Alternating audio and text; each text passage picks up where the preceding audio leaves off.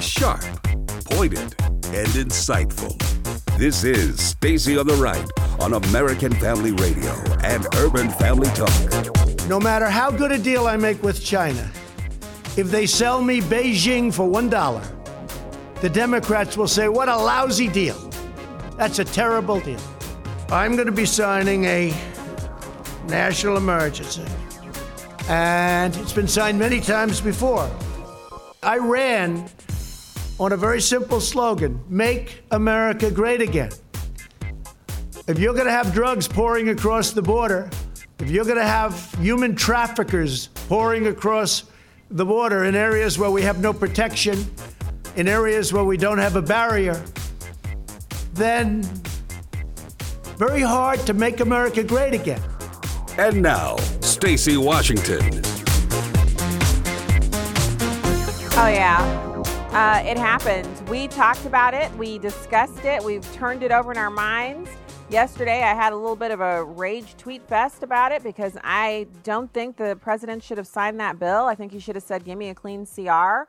I'll give you the weekend to put together a clean CR and I'll sign that because this bill reduces the number of detention beds and all kinds of other nonsense. And then the president said he's going to declare the national emergency. And whatever he said to Mitch McConnell brought old Mitch McConnell around. And you guys know I have the love hate relationship with Leader McConnell. I sometimes he's just fantastic, and other times I'm like, who are you and where did you come from? And so this is no different. And I'm just, I'm one of those people where I'm, I've, I can be a pragmatist. I can say, let's negotiate, let's make a deal, let's compromise. We're not always going to get everything that we want. But in this case, uh, I, I totally think the national uh, emergency declaration is the way to go in the face of what Congress is doing. I don't think that signing that bill was mandatory for the president. It just was not mandatory. And I wish that he wouldn't have done that. Uh, so we we are going to talk about that and more on the program today. Welcome to the show. Thank you for being here. I want to start off with a huge thank you. Um, we are so blessed to have the listening audience at American Family Radio. What you've been able to do with our partnership with India Partners and the Days of Safety has just been outstanding. Over 22,000 days of safety provided for these kids. And we are, I'm always humbled whenever we have anything going on here and we reach out to the audience and we say, hey, can you support us? Can you, can you come alongside us to do this work? And we're talking about ministry work here. Obviously, my show is about politics and culture and, and uh, you know, it's from the Christian worldview. But the things that we partner up with our sponsors and, and our ministry partners here at American Family Radio, it's the kind of work that you know, if, if we could, wouldn't we all want to go out into the ministry field and, and do that? But we're we're placed where we are. And our ministry field is where we are. It's where we live. And we're able to do amazing things as the hands and feet of Jesus Christ right here.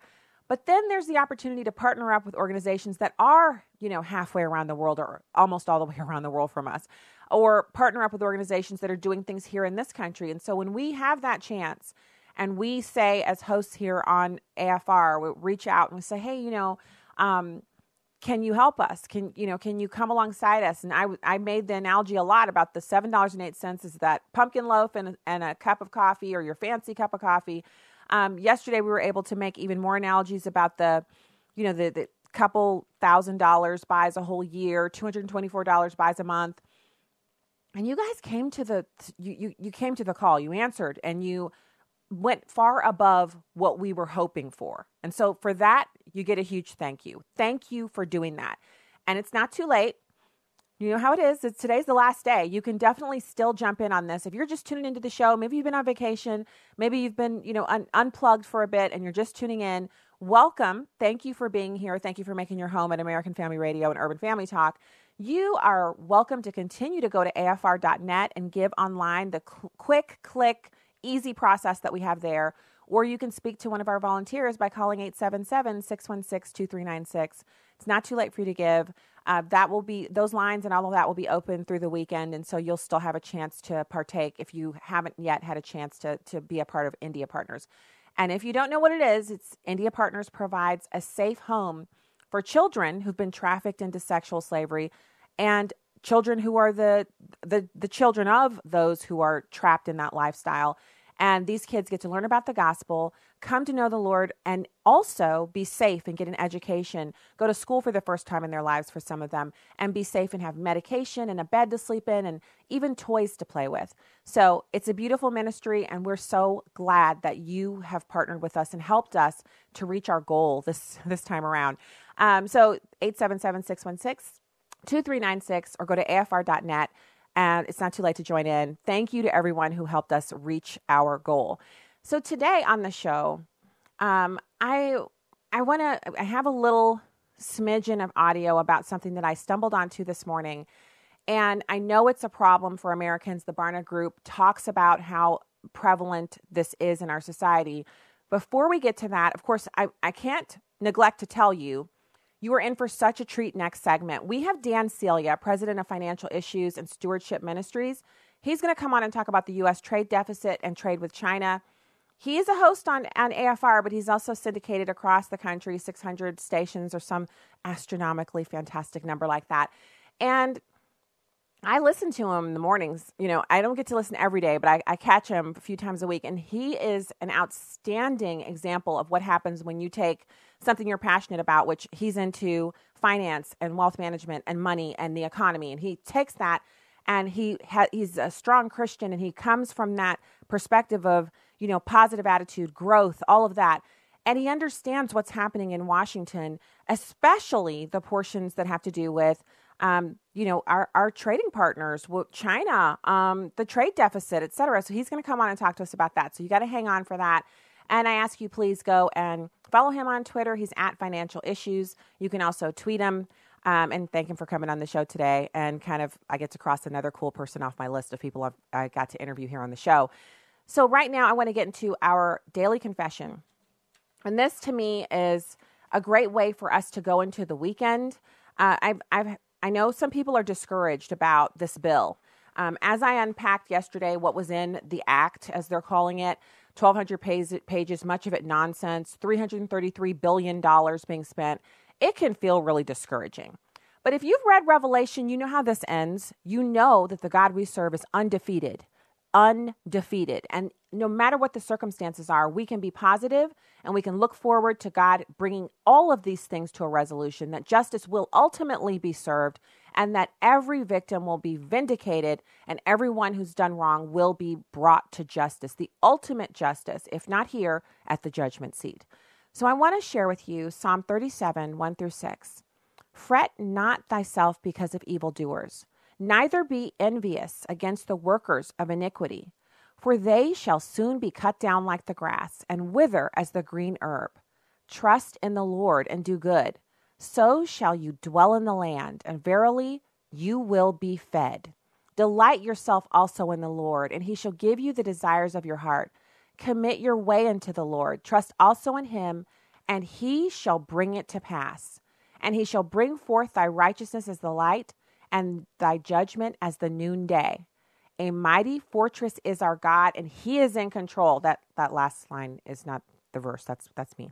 Um, mighty fortress is our God, and He is in control. Even when the president signs a bill that's 1,200 pages of nonsense, God's in control. Even when we see evildoers flourishing, because El Chapo may be going to jail, but guess who's not going to jail? Guess who? There's plenty of kingpins, drug kingpins down there. They're celebrating, they're parsing out the spoils of El Chapo's business, what's left over, and they're just going to continue on to do the evil things that they've been doing. But God is in control. Again, verse 3 says, Trust in the Lord and do good.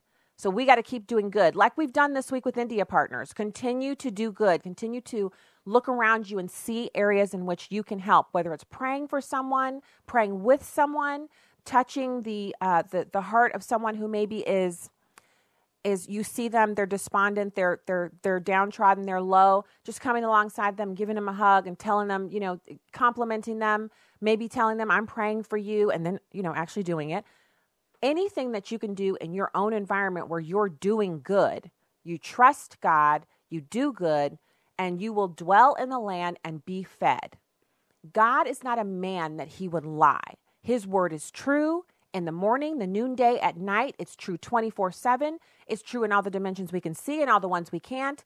God's word is true. What it is for us to do is to know what it says, believe it, and walk it out in obedience. And so we can do that. I encourage you, if you're feeling low down, especially about this whole thing, um, if you go if you go on social media, you'll see a lot of people saying things. I mean, it's just it's getting pretty demonic out there. But that's not your situation. That's not your reality because you're dwelling in the land. Your obedient your obedience to God puts you in a place of blessing. And Psalm 31, 1, 37, Psalm 37, 1 through 6, that's where you can really just hone in, just just laser focus in on that. And sometimes, you know, sometimes you read something through the first time and you don't you don't really feel it. You know what I mean? Like you're you don't respond. So read it again. Read it through to yourself. And I don't mean read it in your head. I mean read it out loud. You can pull it up on your laptop, your computer, your phone, your uh, your desktop, your tablet. You can pull it up. You can even have your phone read it to you. But I mean, the technology is fantastic. You can read it to yourself whatever you have to do to get it in you so you can head into this weekend and enjoy your time off or if you're if you're someone who works on the weekends you can enjoy working this weekend whatever you have to do you can enjoy it and you don't have to fret you don't have to fear you don't have to feel anything negative about these circumstances.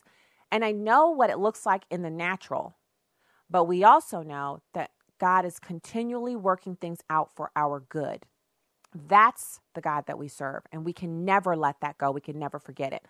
So, Psalm 37, 1 through 6, get that in you. Head into the weekend, and don't forget to get in the pew on Saturday or Sunday, whichever is your day, and get fed so that you're ready for next week. I can't wait. I we have a lot of stuff on the docket for next week, and I'll be sharing about that. So now I want to turn to it's a tough subject, but it is one in which the church is, and I, I say finally not as a criticism, but as just an acknowledgement of where we are, the church is now really ramping up on this issue and providing resources and trying to help people break free from the bondage of pornography.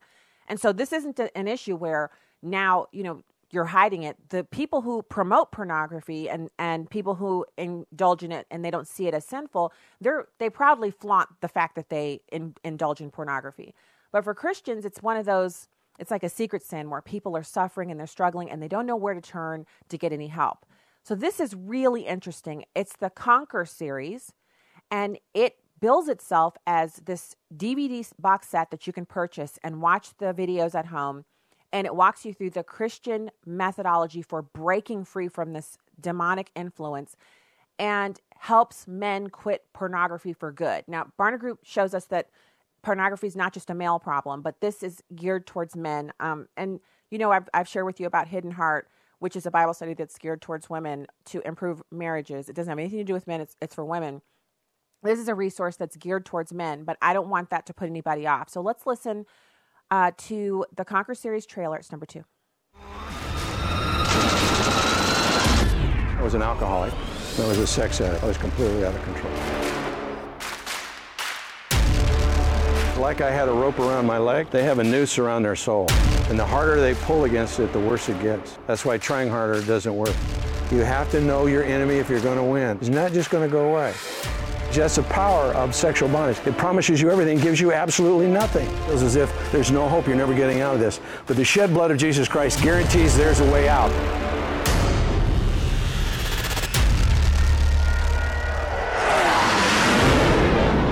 God guarantees you his word is very clear. The curse will be visited the third or fourth generation. We will create trails in our brain that are just going to fire on an automatic sequence. You're fighting for the very lineage that God gave you.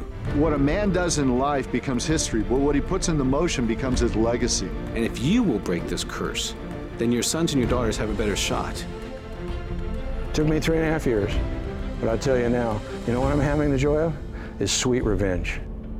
The very thing the enemy used against me as a weapon, now God is forged by the hammer of his adversity that he's brought in my life, by the hammer of his challenges, by the correction of my soul, and he's formed it into a weapon, and I'm taking sweet revenge against the enemy. And that's what God has for you. Sweet revenge against the enemy. The information that you need, you can find it on my Facebook page, or you can go to conquerseries.com to order the six DVD set and study guide. It's conquerseries.com. that's helped over 500,000 men start their journey back to freedom. We'll be back with more after this. Hello, I'm Tim Wildmon, president of American Family Association and American Family Radio. You know, on our spiritual heritage tour, Washington, D.C., we go to the Supreme Court. That's one of the places we go on, on day one, and we visit the inside chambers. We go to where the justices sit. And it's an amazing place to visit, the Supreme Court of the United States. We don't just look at the outside, we go to the inside and see where the justices sit and where oral arguments are heard. So that's just one of the places we visit on one of the days. We're in Washington, D.C., and we also go to Mount Vernon, the home of George and Martha Washington. So we're going in September. June's full. September will be filling up soon. If you want more information on this Spiritual Heritage Tour, go to spiritualheritagetours.com. That's spiritualheritagetours.com. Hi, I'm Crawford Loritts with a legacy moment. Recently, I had dinner with a couple who told me this tragic story. They have a daughter who obviously has grown up in this wonderful Christian home, went to a great church, went to college, had a wonderful Christian experience there, met a young man, got married, but somehow she's recently come under the influence of a persuasive Bible teacher, a false teacher. It's a cult. This young lady has been captured by the spell of this individual, so much so that she has severed relationships with her family and her marriage is on the brink of destruction. She's captivated by this powerful person who apparently misuses the scriptures with impure, godless motives. The nature of deception is that it's deceptive. It sounds like truth, it sounds wonderful, it's close to truth, it quotes the truth, but it shades it, it misapplies it, it extracts it from its context. Paul solemnly warned the leaders of the new church he had planted in Ephesus about this when he was about to depart and leave. He gathered them together. Listen to what he says in Acts chapter 20, verses 28 through 31. Pay careful attention to yourselves and to all the flock in which the Holy Spirit has made you overseers, to care for the church of God, which he obtained with his own blood. I know that after my departure, fierce wolves will come in among you, not sparing the flock, and, and from among your own selves will arise men speaking twisted things to draw away the disciples after them. Therefore, be alert. Boy, what a warning. Well, here's what I want you to remember today. Not everybody who holds a Bible in his hands has good, noble intentions. Before you follow someone and embrace what they have, study God's Word. Is what they're teaching really what the Bible says? More information about the ministry of Crawford Loritts can be found online at livingalegacy.org. You can download episodes of Stacy on the Right from the podcast page on afr.net or urbanfamilytalk.com. Now, back to the show on American Family Radio and Urban Family Talk. Oh, so uh, welcome back to the show. Thanks for making your home at American Family Radio and Urban Family Talk. Stacy Washington, host of Stacy on the Right here, and I'm so glad to be with you. Happy Friday. I'm looking out my window at big, huge snowflakes, and I've been wishing and praying that someone would come take this real winter away and give me the mild winter we've had for the past four years. But clearly, I'm meant to go through this, and so I lift my head. I can handle it. I can do all things through Christ. And it looks like I'll be scraping some driveway and some sidewalk, you know, but there it is. Right now, it's my pleasure to welcome our next guest on the program. It's Dan Celia. He's the president of Financial Issues and Stewardship Ministries. He's a nationally syndicated radio host with over 600 stations that hear his program. Uh, nationwide, he's well respected for his opinions and advice on investing and his knowledge of the American economy. Thank you, Dan, for joining us today. Stacy, thanks for having me. It's great to be with you.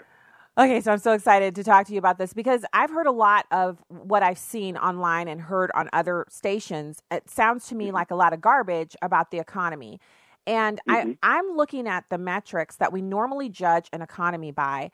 And I think the president has made some really good moves. Has he been perfect? No, but he's a human being like the rest of us. So that expectation is ridiculous. What can you tell us about the U.S. trade deficit? It's it's bigger than ever before. Um, and people are now starting to complain about it on the left and the right. Well, you know, the trade deficit, the different, uh, you know, the difference between our exports imports, it's always been bad. It's as, it's the same today as it's been for the last 15 years. Uh, it doesn't it doesn't move much. we have to, we will always, as most nations, uh, not most nations, but so many developed nations have deficits in their trade. I mean, that's typically the way it is, and you almost need that for a healthy economy. It, I think it's far more important that uh, when we look at deficits, we consider how um, we, at least in America, are we being taken advantage of?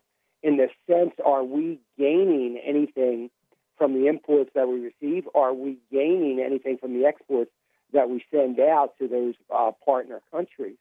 And I think what hap- what's happened recently is President Trump's come along, and his economic team says, "Hey, look, you know, we we uh, we don't really need to examine this. We've examined it for a lot of years. It isn't fair. Uh, it's a very lopsided situation, and it needs to get fixed, and it desperately needs to get fixed." Now, I don't know that they thought that um, uh, back then Steve Moore and Larry Kudlow, uh, you know, uh, Larry Kudlow, obviously a big part of his team now, wasn't then was a was advisor when we first talked about this, and you know, I know those guys. I've talked to them. I've had them on my program, and you know, I don't think they thought that this new president just coming into office was going to be willing to do what so many other presidents wouldn't touch with a 10 foot pole, and that's to confront communist China and say, hey, look, we got a problem here. You know, you're you're getting all the advantage. We are getting very little advantage. As a matter of fact, we're not getting any advantages on the other side of it. So, you know, I think that the trade deficit is going to look very, very different a year from now. I think that we will likely be never be we're never going to be you know net exporters. I mean, we're not an export nation, so we're always going to be bringing in more goods and services than we send out. It's just the way our economy is is uh, you know built upon uh, a service uh, consumer spending economy, very different than most other big nations that we deal with. So I'm not that concerned about the deficit uh, in trade. I'm more concerned about uh, free trade, that we can get back to free trade and, um, you know, really get the economy moving because we have so much industry that does depend upon uh, free trade. So I I love the way you're able to break that down and, and weave all of it together. The the the real perspective here is are we growing and does the GDP yes. have growth? And I think in, on both of those the answer is a resounding yes. And you mentioned yeah. trade with China. And so, Dan, I, I, I often get a little miffed about the China thing because they've used their cheap labor market and the, their ability to, let's say, Steve Jobs or it's now uh, Tim Cook. Tim Cook needs, uh, let's say he needs 100,000 screws for the teeny tiny screws that, you know, you put laptops together with. So MacBook Pro production.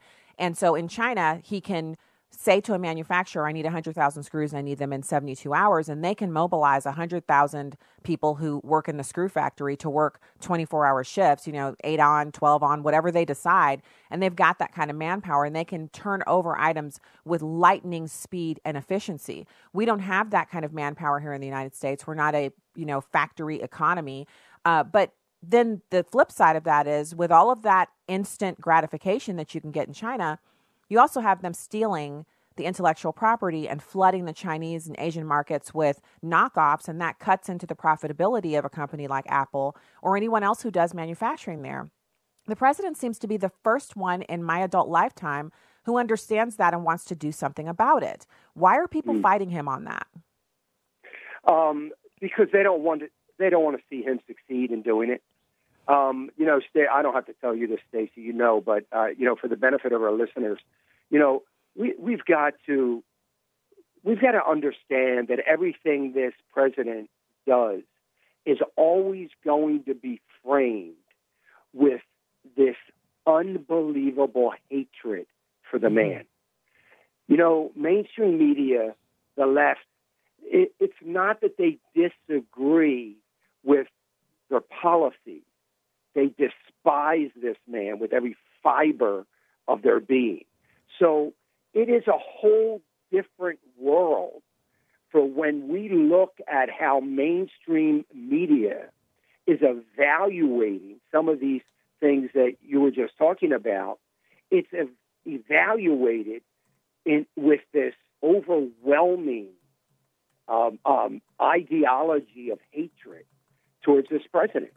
So we don't we we're never at main the, the main street that is listening to mainstream is never going to get a real picture unless they're listening to Stacy on the right or financial issues. They're never really going to get a true picture of what is going on in America, and it's really sad.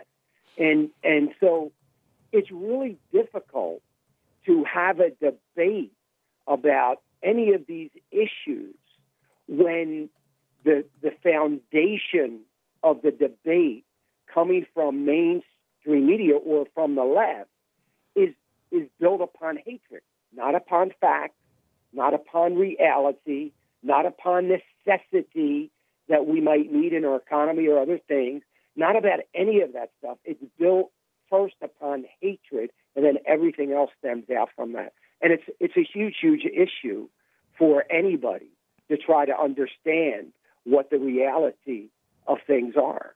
So, you, you know, we're we're always, but yet we there, as much as they may dislike this man, we have never had a president, never had a president in my lifetime. I'll, I'll, I'll say Ronald Reagan, but since Ronald, right, right. I don't think we've ever had a president that loves America like this man. I mean, it's true. This, you can hear it in his voice when he's talking about the yeah, issues. Oh, like, yeah, today at the Rose Garden when he was addressing the nation about the mm. emergency, it was the same thing. And and you know what, Dan, you you so you're talking about the hatred for him. He said something today in that in that address when he was talking about you know the national emergency. It's official. We're doing that. We're going to get the wall built. But he said if he was able to do I don't remember exactly the, the thing he said he would get, but he said if he made a deal with China for one dollar to get something amazing from them, Democrats and his opponents would still say, well, you know, he didn't get enough or that's not really a success. In other words, he can't ever win on anything. No. And, and I think that's something that's important for us to kind of like we have to process that so we can think properly about what we're seeing him do. I see people on the right screaming with anger about him declaring a national emergency but they're not taking into consideration the options that are currently left open to him after seeing really the entire United States work against him during the last shutdown, working together to shut down the airports, shut down business, make federal employees, who are some of the richest people in America, look like poverty stricken, you know, ne'er do wells. They, they work together to bring the country to a screeching halt. So the shutdown is no longer an option for him. And the national emergency is really what's left on the table for him to use. Well, you're, you're hitting the nail on the head. I mean, it's so frustrating, you know, to me as well as we see everybody, even those on the right, screaming about this.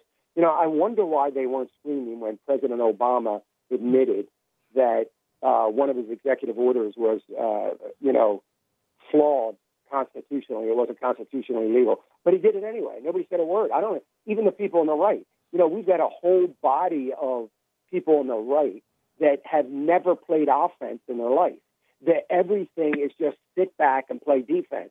And mm-hmm. now they're they they would have the nerve to scream, "Look, it's not a perfect deal. It's not a good deal." All I, you know, my my thing was when everybody on the right was screaming about this deal, and it is a, it is a bad deal, no doubt about it. But mm-hmm. nobody is after all that he's done, all that he has talked about and has followed through with. They have no faith in him. I mm-hmm. I I just gotta believe that this wall is going to get built the way he wants to get it built, wall, barrier, whatever you want to call it. It's going to happen. And he knows in his heart of hearts it's going to happen. And ultimately, that's as far as I knew, I thought that was the end game. I thought that's what we were trying to achieve.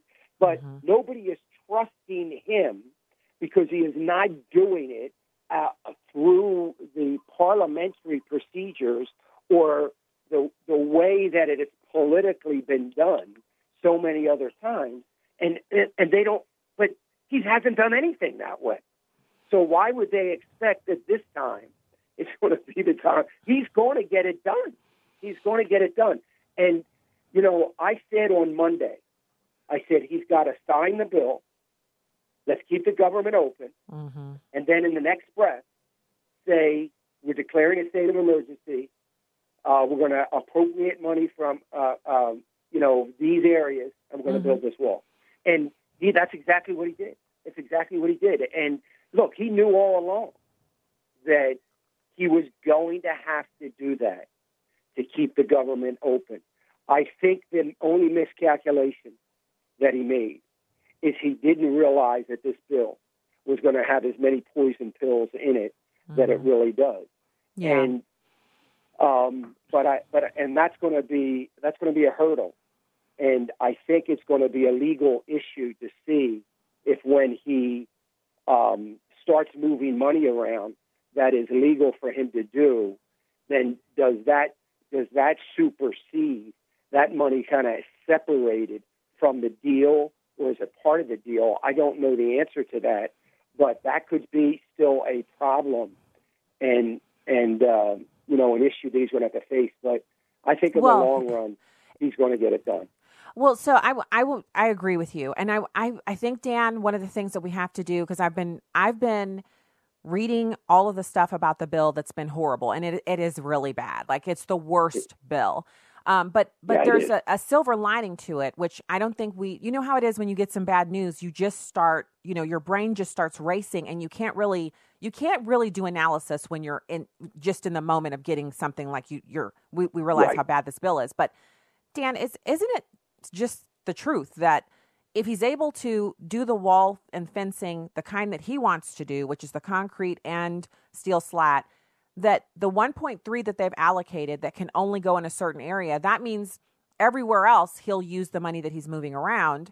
And it, I, I just, when you say he's going to get it done, some of the things that we're worried about, like the bed space and, and different things about deporting people who get here and they bring an unaccompanied minor in and all that, there'll be moot issues if the wall is there and the people can't get in. So there is there is a little bit of a method to the madness, isn't there? Oh, absolutely is. Absolutely is. And, and, um, and I find it hard to believe that so many on the right can't see that. They can't understand by now the way this president operates. And um, there is very much a method to it. And that's why I'm, I'm, I'm very confident that ultimately, as you said, what matters is the wall gets built and all of those other issues become irrelevant. If we have more boots on the ground, if we are able to enforce better, if we direct, now we're directing because of a barrier to to the uh, you know ports of entry, Mm-hmm. and we are now have people to properly uh, handle all of that, and judges and so on and so forth. I think you're right. I think you're right. It all becomes uh, you know a moot point, and ultimately uh, the American people win. Well, I think something else, Dan, that we're because we, I just don't think we can really fathom how much we don't know. So, how much the president doesn't share with us when he's in the Rose Garden sharing, how much of what we don't know has impacted the decision that he made and the forces that are moving behind the scenes. And I, that includes forces on the right that don't really want to see a wall built. And so, he's dealing with it in the way that is the best plan that he can set out. But what we can do is we can kind of trust, because obviously, as Christians, we know that God turns the head of the leader to the left or the right or whichever way he wants it to go. If we believe that, then we know he's he's going to make mistakes obviously, but he's also going to be really it, it's what God has for us that we have to be praying, Lord, please give us more justice on our southern border, give us peace in our land, give give us revival, give us the things that we need to bring our nation back to you so that we can have less of not just the fighting and the political stuff, but the the the breach at the southern border is a symptom of a nation that is turning away from God. And I really feel like we got to keep praying, we got to keep being wise. Uh, you guys got to keep listening to Dan Celia. I hear the music. I hate that. Dan, thank you for coming on the show today. It's been a pleasure to talk to you.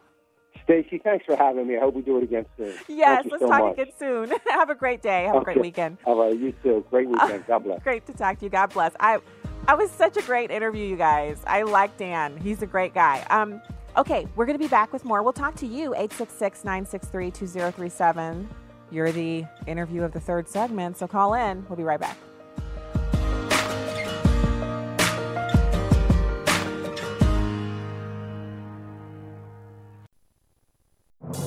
What does it take to be a sports success and a team player? Here's Pro Football Hall of Fame coach Tony Dungy with today's uncommon moment. Former coach Jon Gruden called him the greatest of all time. Wide receiver Jerry Rice was perhaps the most dominant player ever to play the game. In an epic 19 season career, Rice accumulated almost 23,000 receiving yards, the most in history. What made Rice such a special receiver was not just his incredible hands, but his tenacity after the catch. He was famous for catching short passes, evading tackles, and taking it to the house. Second Chronicles says, Be strong and do not give up, for your work will be rewarded. Jerry Rice never gave up on a play and was rewarded with a bust in the Hall of Fame. More than simply uncommon, he was one of a kind. Tony Dungy, best-selling author of Quiet Strength and the Uncommon book series. Discover more at coachdungy.com. In the darkest parts of Mumbai, India, in the red light districts, children are growing up scared and hopeless. No one looked after me, and I would constantly be locked in a room. And that's why Urban Family Talk and India Partners have been teaming up to rescue children as young as eight from the red light districts. And we want to say thank you. Because of your generosity, hundreds of days of safety have been provided at a safe house operated by India Partners. And every day that you've provided provides full room and board, a private Christian school, trauma counseling, and all of it done in the name of Jesus. Now I'm looking forward to growing up, continuing to grow in God, and begin working for Him. Your gifts through India Partners are still very important, and operators are still standing by. Call 877 616 2396. 877 616 2396 or give online at afr.net. Securing America. The opioid carfentanil, often mixed with the street drug heroin, is considered the most dangerous. Darren Timmis, special agent with the U.S. Drug Enforcement Administration, says carfentanil is 10,000 times more powerful than morphine. It's a dangerous drug. You're playing a dangerous game with your body and your life. A recent drug bust in Omaha after a spike in overdoses allowed local police to find the source of this new street drug mixed with carfentanil. Chris Perna, an undercover officer with Omaha Police, police says stopping Ken and Wendy Heckman, the couple serving 15 years behind bars for creating the drug in Omaha, put a stop to devastating more families throughout the Midwest. They want to expand this unique drug that they've created that really isn't anywhere else. Drug enforcement agency officials here say they are working with their divisions in other cities, including Chicago and St. Louis, to monitor where these drugs are coming from and who they are being distributed to. In Omaha, Mitty Hicks, Fox News. This is Stacy on the Right with Stacy Washington on American Family Radio and Urban Family Talk. Uh, Jim, we, we, believe those are some of the angel moms uh, that the president has talked so much about out on uh, the campaign trail at rallies and so on. These are these are parents of of uh, victims who were allegedly killed by undocumented uh, immigrants. Uh, the president likes to, to point to these folks who have been just through some terrible experiences as evidence that a, a, wall is needed down at the border. Now, of course, you know we've talked about this on numerous occasions. There are lots of different reasons for why there is crime committed by undocumented immigrants in this country. So, did you hear Jim Acosta just then fix his mouth to say that during the Rose Garden press conference, the president referred to people whose children had allegedly been killed by illegal aliens or undocumented immigrants? Allegedly, these so the people in the Rose Garden are called angel moms and dads because someone has been convicted of killing their child, and the person who was convicted was an illegal alien. There's no allegedly in it. And this is why Jim Acosta got called to his face yet again fake news. That's why. If he would just be like a regular person for a couple of minutes, and I know I'm asking for a lot, but that's how I am. I expect great things. I, I like to look in and say, you know what, let's let's let's go big on that. Let's let's have high expectations there. Let's not give in to the tragedy of low expectations. I, I oppose the tragedy of low expectations with every fiber of my being. And even when I'm not hitting the mark myself, the expectation that I have for myself is that I will. At some point, I will. And I feel that way about everybody. Even fake news Jim Acosta, even the fakest, fakiest, fake reporter there is in America who only cares about himself and being famous in a bad way, something interesting, and I don't know if you can find it or not. I watched the the uh, White House live stream of the Rose Garden appearance this morning, and when I was watching it, I noticed that um, the camera angle they had permitted us to see the president full on, and then when a reporter was asking a question, they flipped to a different camera, and we were able to see the reporter. And the angle they had on Jim Acosta was from his right side. Um, so the camera's on his right, and it's giving us the kind of slightly front, but mostly profile view. And when he was talking, other reporters who were seated, he stood up and he was holding two microphones, oddly enough. Um, other reporters who were seated were kind of, they were, they weren't kind of, they were giving him the full on side eye. I don't know if he could feel it. He should have felt lasers boring into his body because people were literally giving him the side eye. And as he continued to kind of filibuster a little and got, he needled his way under the president's skin, I could see their faces. They were disgusted by it. Now, there was another guy who insisted on having a second question, and the president basically had his mic stripped from him. Um, so he couldn't ask a second question because you're not guaranteed or required to have a follow on question with the president of the United States. I mean, you know what really annoys me is that I still have yet to meet the president of the United States. I've not ever gotten to interview him on the radio or talk to him. I, I just feel like I would be a great interview. Like I would, a great interviewer. I would be able to ask him questions, give him chance to answer, and end the interview at the appropriate time. I just, I know I could do it, and I will. Until then, watching these nincompoops in the press corps do these interviews with him where they literally have an opportunity to ask him anything, and instead they decide to just. Jim Acosta is always trying to be so rude. It's so unacceptable. Um, and I didn't like it when it felt like there was a little bit of a rude atmosphere towards President Obama, not because I liked him or thought he was fantastic, but because he's the president of the United States. But they didn't, they, like, when did that happen? Because it didn't happen because they just worshiped him. He was their Lord and Savior, remember? Which is what I've been saying to people on Twitter. I'm not going to lie. Um, I've been saying to people on Twitter, you know, if you if you're criticizing him on his his national emergency declaration, where where were you when President Obama did it? Oh, you didn't say anything because he's your Lord and Savior. Yeah, I tweeted it out. Whatever. Um, call lines are still open 866 963 2037. 866 963 2037. Uh, let's go to the phones. Randy in Missouri, in Missouri. Hey, is it snowing where you are? Hey, thanks for taking my call. Um, I believe you can do it. You you you can ah. you can do that interview, and it, it's going to be great. I hope so. I hope I'm going to get to do it. I don't know when it's going to happen, but I'm I'm counting on getting to interview him while he's still the president of the United States. Like I have to have a turn too. I'm on American Family Radio now. This is like something that should happen. Um, are you? You're in Missouri. Where, is it snowing where you are right now? Uh, kind of like a sleeting rain. Mm, it's actual snow here. I'm I'm I'm just like I'm miffed. I'm I don't know what I'm going to do here. It's terrible. All right. So, what's your comment about the wall? You said uh, you think it's a distraction. What What do you? Uh, you know, of course, I'm for the wall, but I think the wall is a distraction and a political trap for President Trump. Um, you know, if you go back to last year during the negotiations with the Democrats, we were offering them a, an expansion of DACA.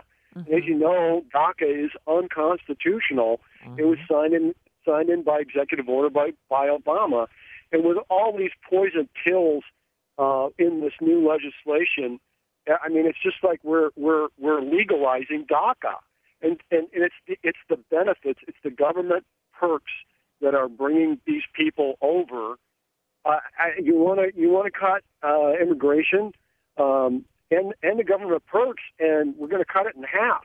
I, I'm, you know, assuming the president is not somehow impeached and and is reelected to a second term, and assuming we get this wall built, which you know it's going to be delayed for the next 14 months. Any anything on the wall tied up in the courts let's, let's just say that there's 20% of the a border wall built by the end of Pre- President Trump's term.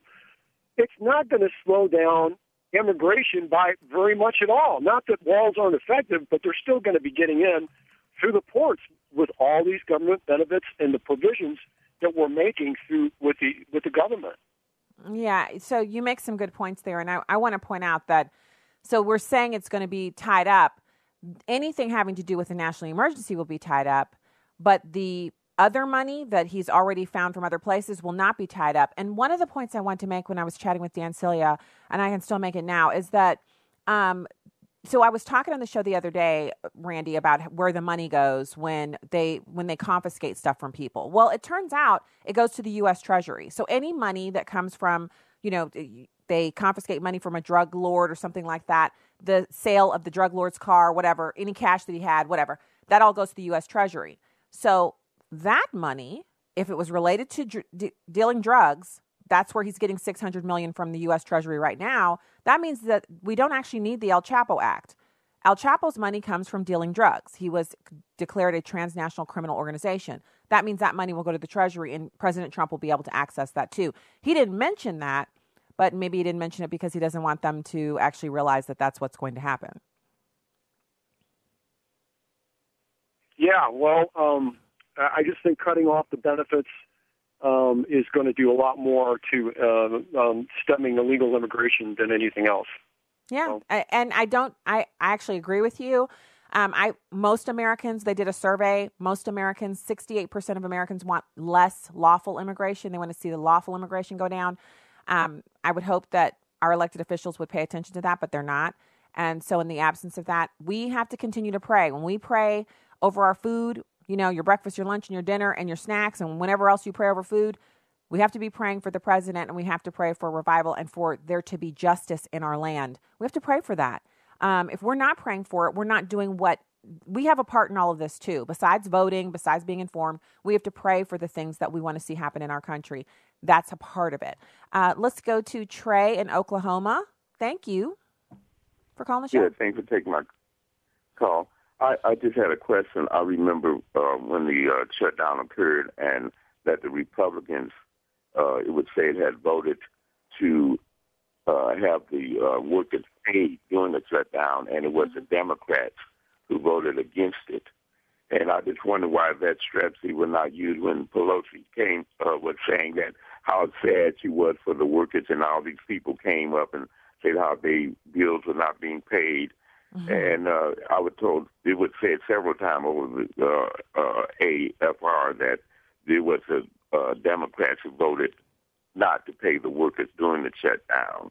That's and true. I just wondering why that was not uh, mentioned anywhere. The president mentioned, and that would have been a a strategy to me that let the public know how the uh, Democrats really were. But I didn't recall seeing it mentioned anywhere else except on the radio, and I'll, I'll let you Um, answer that. Yeah, thank you. Thank you for calling and, and for that comment. I thought that the president mentioned it during the State of the Union, but I could be wrong. I watched it. I never got a chance to go back and watch it through a second time, like we were talking about on air, I, that it was so good. I wanted to watch it again. I didn't get a chance to. There's so much. I, like, I just found three new podcasts today that I'm trying to listen to for the information that's within them. So it's tough. The news moves really fast. Uh, it is a great point. But when we have the organized media arrayed against the truth, it is very hard to get a that is like a perfect selling point for how we know the Democrats don't care. But what I know also is that I think some of the people who vote for the Democrats also don't care. They don't care that the president and the, the Republicans wanted to pay the workers during the shutdown. They don't care because as Dan Celia said, they got they have a real hatred for the president that supersedes anything. I, I honestly believe that if the president said, I'm going to take I'm going to take an amount equal to like the El Chapo Act, and I'm going to divide it up against, and I'm going to give it to everybody who is, you know, every Black American. Let's say I'm going to do reparations. Even if the president said that, people would be against it. Look at how many people voted against the First Step Act, which was the prison reform. You know, uh, that was something that they'd been advocating for since President Obama was in office. But because President Trump was the one who would get, you know, actually be the one to, to sign it into law, they were against it. That just shows you how deeply this hatred goes. It supersedes anything good that he might do, even if it puts money in your pocket or gets your relative out of jail. They don't care. Let's go to Dan in Arkansas. Hey, Dan, thank you for calling the show today. Well, thank you for uh, for having me. Uh, Just uh, a couple of talking points, and I'd be really interested in what your thoughts are, but I'd be a whole lot more interested in what the Democrats' thoughts are, and that is that uh, I- have to wonder that if the people were crossing the border illegally were Russians or Chinese, would we be having the same discussion? you mean if there were white people or if there were Asians Oh Yeah. yes. Because- well, I can answer on behalf of Democrats if you want me to. I can. I can hazard a guess. I'm thinking they would Well- probably not be okay with that. Well, and you see that that that creates, you know, we're playing by a different set of rules now, I suppose. But in, but you know, they're known for that. But the other one is that if if the Dem- Democrats are so bent on catch and release, then I think the people that are released should be guaranteed a ride to Pelosi and Ocasio Cortez's district to be released. Yeah, that was one of the things that Hogan Gidley said uh, earlier in the week, and and you might have heard that audio on the show. And then others have asked the same question. Anyone who's caught and released should be immediately sent to a a a Democratic district, and it should be the people who are advocating for it. So the districts of I know Harry Reid's not there anymore, but Harry Reid, um, Ocasio Cortez, Pelosi, Schumer, Feinstein, all of them should have received the bulk of every single release. And then when their constituents start saying, "Why have we have seen a sudden uptick in crime?" Well, um, we were receiving the people that we said we wanted to release. We would see immigration feelings on immigration and illegal aliens would change overnight because that's what happens when your own the things you vote for come bite you. Then you start to really realize how stupid it is what you've been advocating for. Un- unbelievable. Um, let me see what we. Oh, we have enough time for maybe a couple more calls. Anthony in Alabama. Thank you for calling the show today. Hey, Stacy. Hey, how's it going? How you, hey, uh, how you doing? Doing pretty here, good. All I got to say is this. All I got to say is this. They fight Trump every step of the way. I've been behind him since the day he come down there. Before, you remember when Obama was having a speech and he was ragging on Trump sitting at that table? Mm-hmm. I'm like, oh, you can't run this country, and Trump's face is red. That made me so mad. That was before even year before. I said, I hope he runs and whoops his Yeah, and that's what he did. I actually think that President Obama saying that to Donald Trump made him more determined to do what he said he was going to do. And I know it angered his wife because she told him when he asked her, this one of my favorite stories about the two of them is that he said to her, "I- I'm I'm running for the presidency. How do you think I'll do? I've decided I'm going to do it." And she said, "You will win." That's it. She said she came into the room. He asked her the question. She said, "You will win." And then she turned and and went on about whatever she was doing in their gold-plated uh, penthouse. And then the night he won, he was sitting there in shock, and he said, "He won." He, no, he said, "I won. I won. I I I won. I'm going to be the president." And she said, "And you're going to be a great president. Come on, we have work to do." That's what I'm talking about. And I know that President Obama had the same kind of support from his wife. And, you know, I, I think I always respect strong marriages. I'm, I'm a real proponent of that. It's one of the things that I'm really passionate about because strong marriages produce strong families and kids who come from strong marriage homes are they're so much better equipped to deal with what the world has out there for them and the marriage is a type and shadow of the godhead three persons joined in one the husband the wife and god in a covenant relationship that cannot be broken that is so important to us and the more of us that love it and respect it the better it's going to be for kids in america all right that's you know this hour of the show so glad to be with you if you're leaving us now god bless from the heartland have a fantastic weekend and thanks for making your home at American Family Radio and Urban Family Talk. If you're sticking around, one news now, news and information up next, and then more me. Stay there.